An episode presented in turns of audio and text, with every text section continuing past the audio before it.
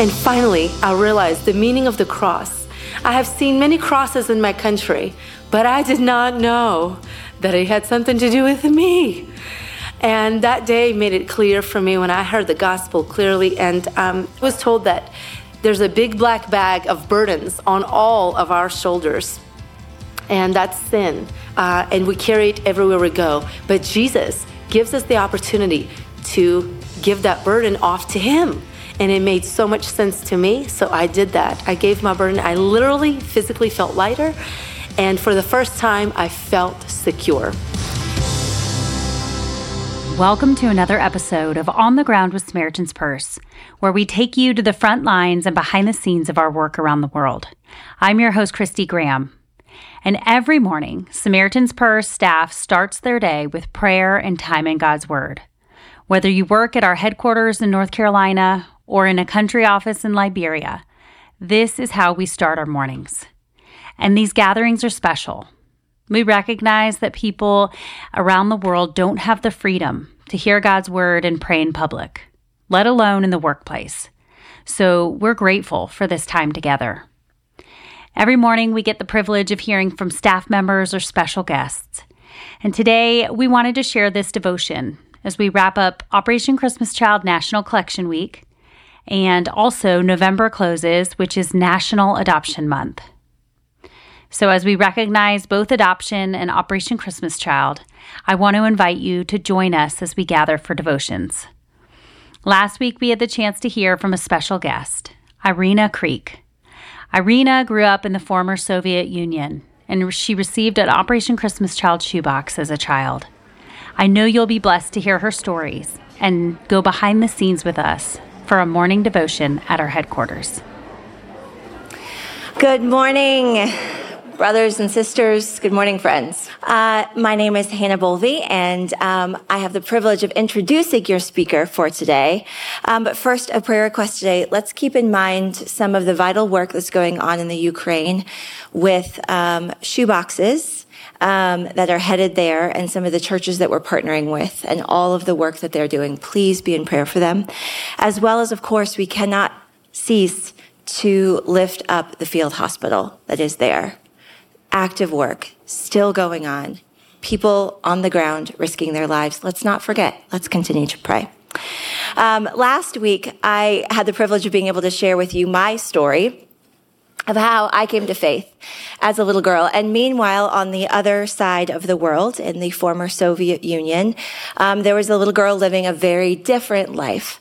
Um, but now, today, um, I have the privilege of counting her as a friend and as a sister in Christ. And so to share her story, please welcome Irina Creek.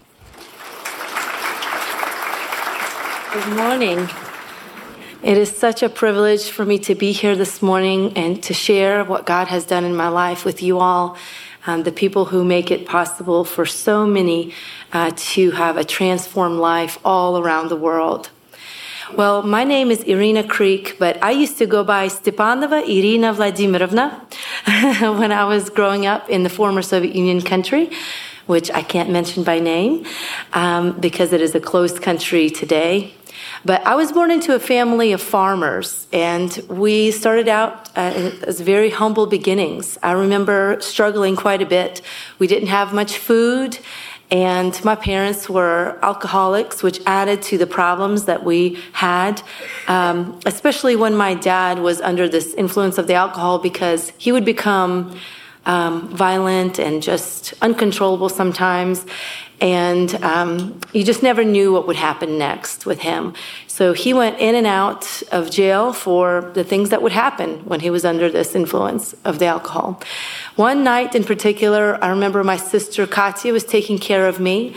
Um, I was about four years old, and my sister is just a year and a half older than me, but she was my primary caregiver most of the time um, because my parents were gone a lot of times.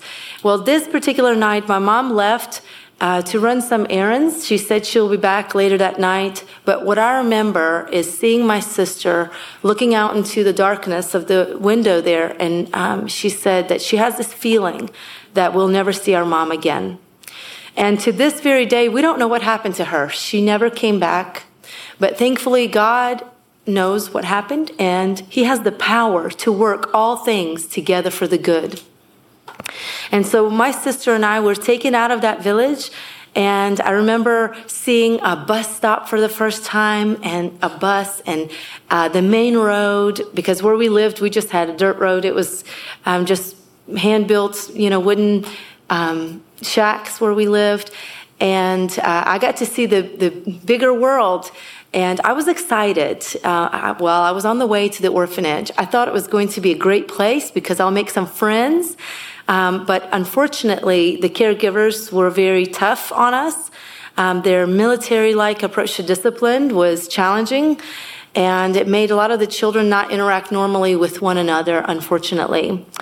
Um, I remember feeling sad and laying there in my bed one night in particular, just feeling uh, like I have no one to support me and to help me. And I just didn't want to start another day. And I didn't know God at this point at all. I felt very much abandoned and alone, and my dream of making friends and having fun was crushed, and it went from bad to worse to worse. Um, and so, as I was laying there in my bed, all of a sudden I was filled with um, some kind of outside influence um, that it wasn't my thoughts, but I was counseled, if you will. I was told, You are too focused on the problem you're experiencing today. And I was stunned uh, at the rebuke that all of a sudden, I didn't hear it with my ears, but I heard it so clearly that I, I just remember being like alerted just in my bed. And I was told that you forgot that you had problems that felt very much like this um, in the past, but you overcame them. And you don't even care about them anymore because they are in your past. And this too will pass. And I thought, well, that is so true. What am I doing? And I realized just how simple it is. I just need to not focus on this. And a question came to my mind what should I do then? Because this is tough. And I was told to look forward instead. Look forward because there are so many more challenges. So I have to save myself um, because I have so many more things to overcome in my future. And not only that, there are great things coming my way. And so I started to look forward, as simple as that. And today I, I know it was the Holy Spirit that was speaking to me, preparing my heart for the great moment where I would know the truth fully. And the day came when I was 10 years old. At this time, I was living in a different orphanage under the same government in the same region, but it was a completely different place because this orphanage did not allow any kind of abuse. Instead, they allowed aid to come in whenever they were willing. So by God's grace, when Operation Christmas Child came into my country back then in 2001, the doors were open. My director also allowed Operation Christmas Child to come in. Many of you know how challenging it is for um, places to say yes to the aid that we're offering. But my orphanage said yes. And I praise the Lord for that, for the leaders, and for all the people who made it possible that year for those precious shoeboxes to enter my orphanage and to reach me. We were not visited by people locally. We did not really get, I did not get visitors from my family. There are some children who had family members that came to visit them. It was a great day for me. And I heard that day that there is a God who pays attention to me and he loves me. And that is the reason why he sent Jesus Christ from heaven to earth. And finally, I realized the meaning of the cross. I have seen many crosses in my country, but I did not know that it had something to do with me. And that day made it clear for me when I heard the gospel clearly. And um, I was told that there's a big black bag of burdens on all of our shoulders. And that's sin. That's anything that we have done or anything that was done to us and we have not forgiven. Um, the, the hatred, resentment we still feel, all those things are still in the bag. Uh, and we carry it everywhere we go. But Jesus gives us the opportunity to give that burden off to him. And it made so much sense to me. So I did that. I gave my burden. I literally physically felt lighter. And for the first time, I felt secure. If I could summarize my um, relationship with, with the Lord, I would say security in one word. I feel secure. I did then, and to this very day, I feel secure. I'm no longer 10 years old, and yet I feel that same sense um, of security I did that very day. As I prayed to the Lord, He let me know something, another revelation. Uh, he let me know that He is the God of adoption. Just in the stillness of my heart, I just knew He's the one who makes adoptions possible. And in those days, I did not receive a Bible. I'm so thankful that uh, Operation Christmas Child now shares the gospel in, um, in, in ways that children can have in written form uh, the gospel, that they can go back and study and, and take time. I would have loved that. But in my day, I just had it verbally, and I treasured all those things, but the Holy Spirit worked in my heart further. And, um, and that's how He let me know that God is the God of adoption.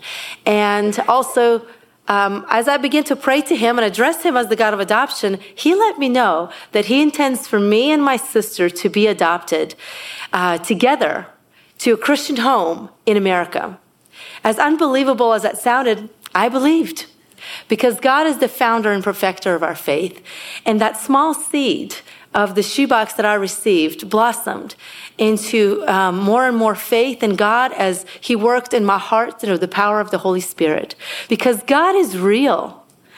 And I got to hear about God through this wonderful powerful ministry of Operation Christmas Child.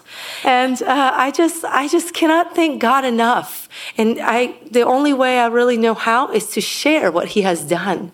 And I hope your faith has been lifted up um, because yes, God is real, and that's why we meet here each and every day um, to uh, to come alongside God in what He is doing around the world. But I want to close in sharing one final story with you. Just a couple of summers ago, my um, my heart was stirred by the same Holy Spirit to go back to my home country.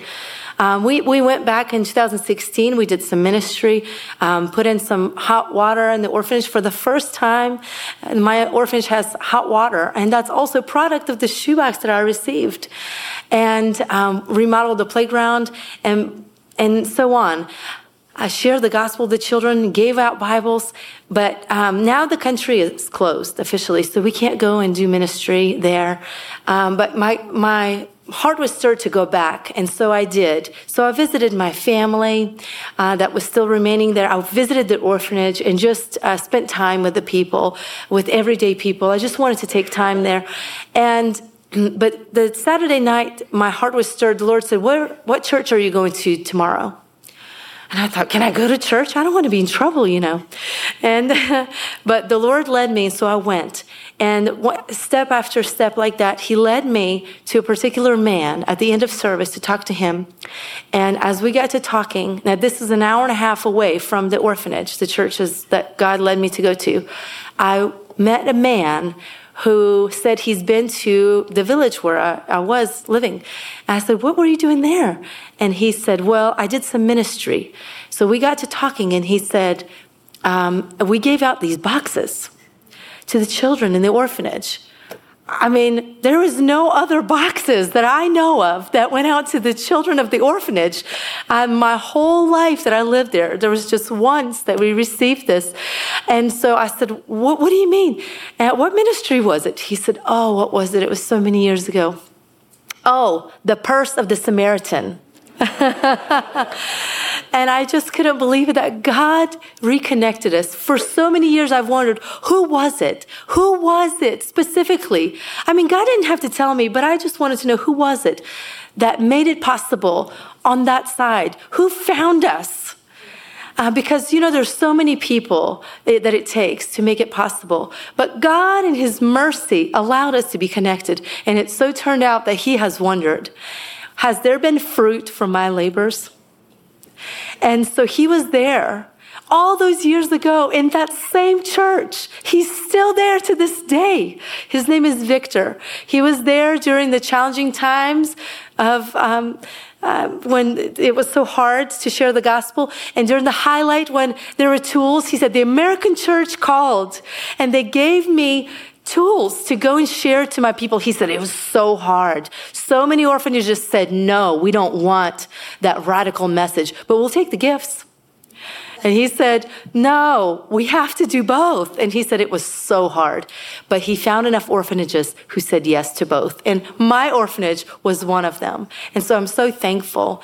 And uh, my message to him was God sees you. God sees you, uh, your efforts, and he's still there, even to the low, low times of, um, you know, COVID. There was hardly anybody in that church, but he was there. And so I just think that would be an encouragement to you because you are here. You are here, you're behind the scenes, you're, or in the front lines, you're, you're doing uh, so much work uh, each and every day. And I want you to know that God sees you.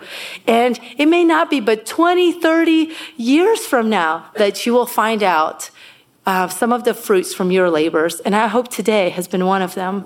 May God richly bless you as you continue to serve Him each and every day, as you continue to plant seeds, because our God is real and our God is mighty. He is the God of miracles. He's the same yesterday, today, and forever. Let us continue to press along because the day is coming near that we will be together as the royal family of God. Let's bring in the remainder of our family, those children who have not yet been adopted. Thank you in Jesus' name.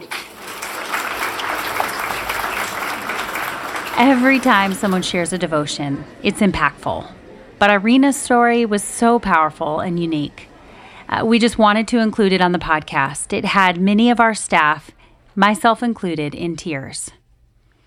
I hope you were encouraged by Irina's story, the way that the Lord transformed her life. He reached her with a shoebox he truly is El Roi, the God who sees. Her, her testimony reminds me of Hagar, who, who comes to us in Genesis. And then God comes to her twice in her life. But in Genesis 16, Hagar had fled into the wilderness. Uh, the, the, the Israelites, the people had mistreated her. She was scared, she was alone, and she was hopeless. And God came to her in her desperation and he gave her a blessing and a promise. And she felt seen and known in that moment. And I love Genesis 16:13. She says, "She gave this name to the Lord who spoke to her. You are the God who sees me." For she said, "I have now seen the one who sees me." And Hagar's circumstances, they didn't change. God asked her to go back and submit to the people who had wronged her. Uh, but she had seen God and she had felt seen by him, and he changed her and gave her a purpose. And Irina's life was changed by an encounter with God. She felt seen, loved, and adopted through the gospel because of a gift of a shoebox. And I also love how Irina talked about how God adopts us. As an orphan, she treasured the gospel and she understood that God had adopted her.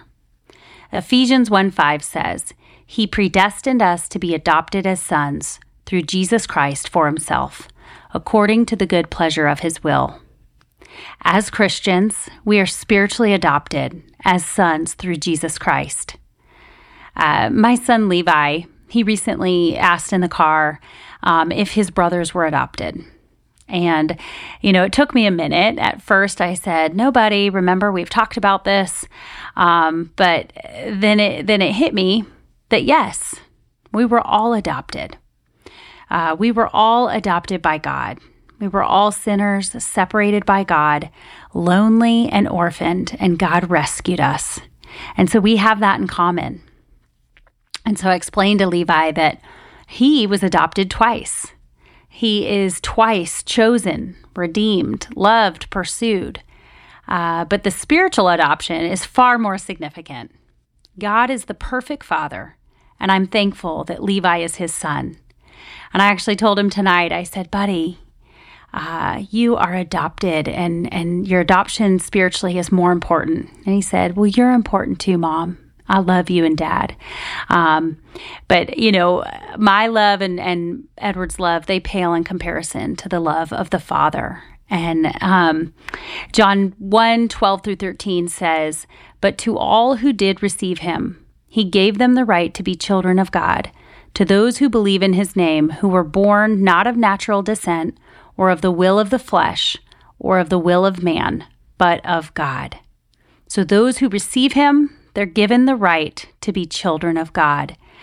And I love how faithful Christians like Victor, who, who partnered with Operation Christmas Child many years ago and fought to get these boxes into the hands of these orphans, um, and the partners that continue to work with Operation Christmas Child to get shoeboxes and the Gospels into the lives like Irina.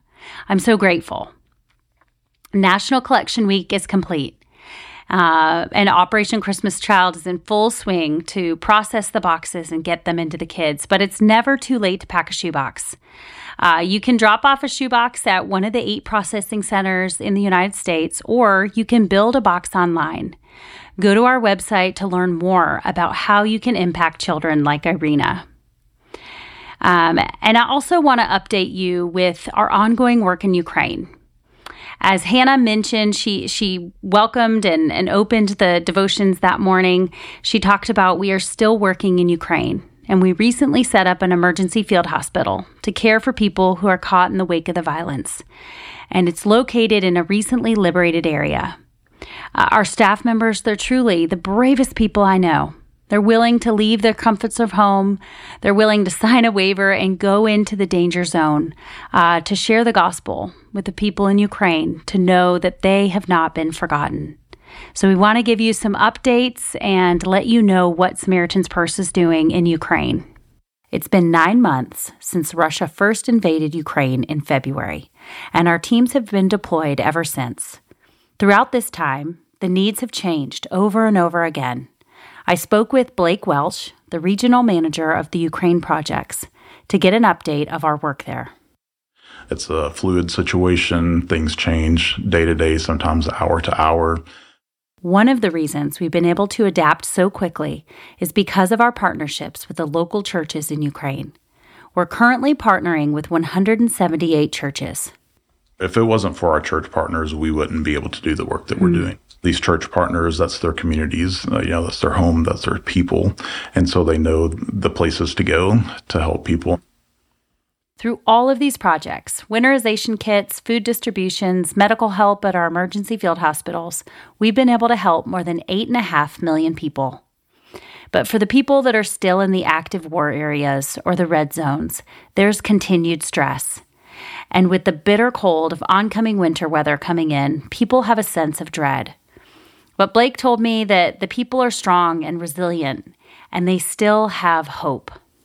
Our team there is telling us that, that Ukrainians have hope, that they believe their country is going to be restored. Um, and so we're, we're just praying that the aid that we are providing is just going to provide a, a profound influence on the hope that's already felt by Ukrainians. Um, you know, we're praying that um, Ukrainians just know that they're not abandoned, uh, that the love of Jesus Christ exists there despite the circumstances that they've experienced over the years. Thank you so much for listening today. I hope that you were challenged and encouraged uh, to pray more specifically for Ukraine and for Operation Christmas Child. If you want to hear more information about any of our projects, uh, go to our website, SamaritansPurse.org, or you can also listen to old episodes that we've published. Uh, this month, for National Adoption Month, we, we shared a special um, episode on orphan care, uh, but we've also published many episodes on the work of Ukraine.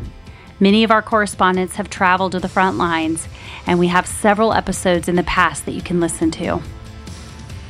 You can also join our community on Instagram at OnTheGroundSP to see exclusive behind the scenes content. Thank you so much again for your prayers and for joining us today. God bless you.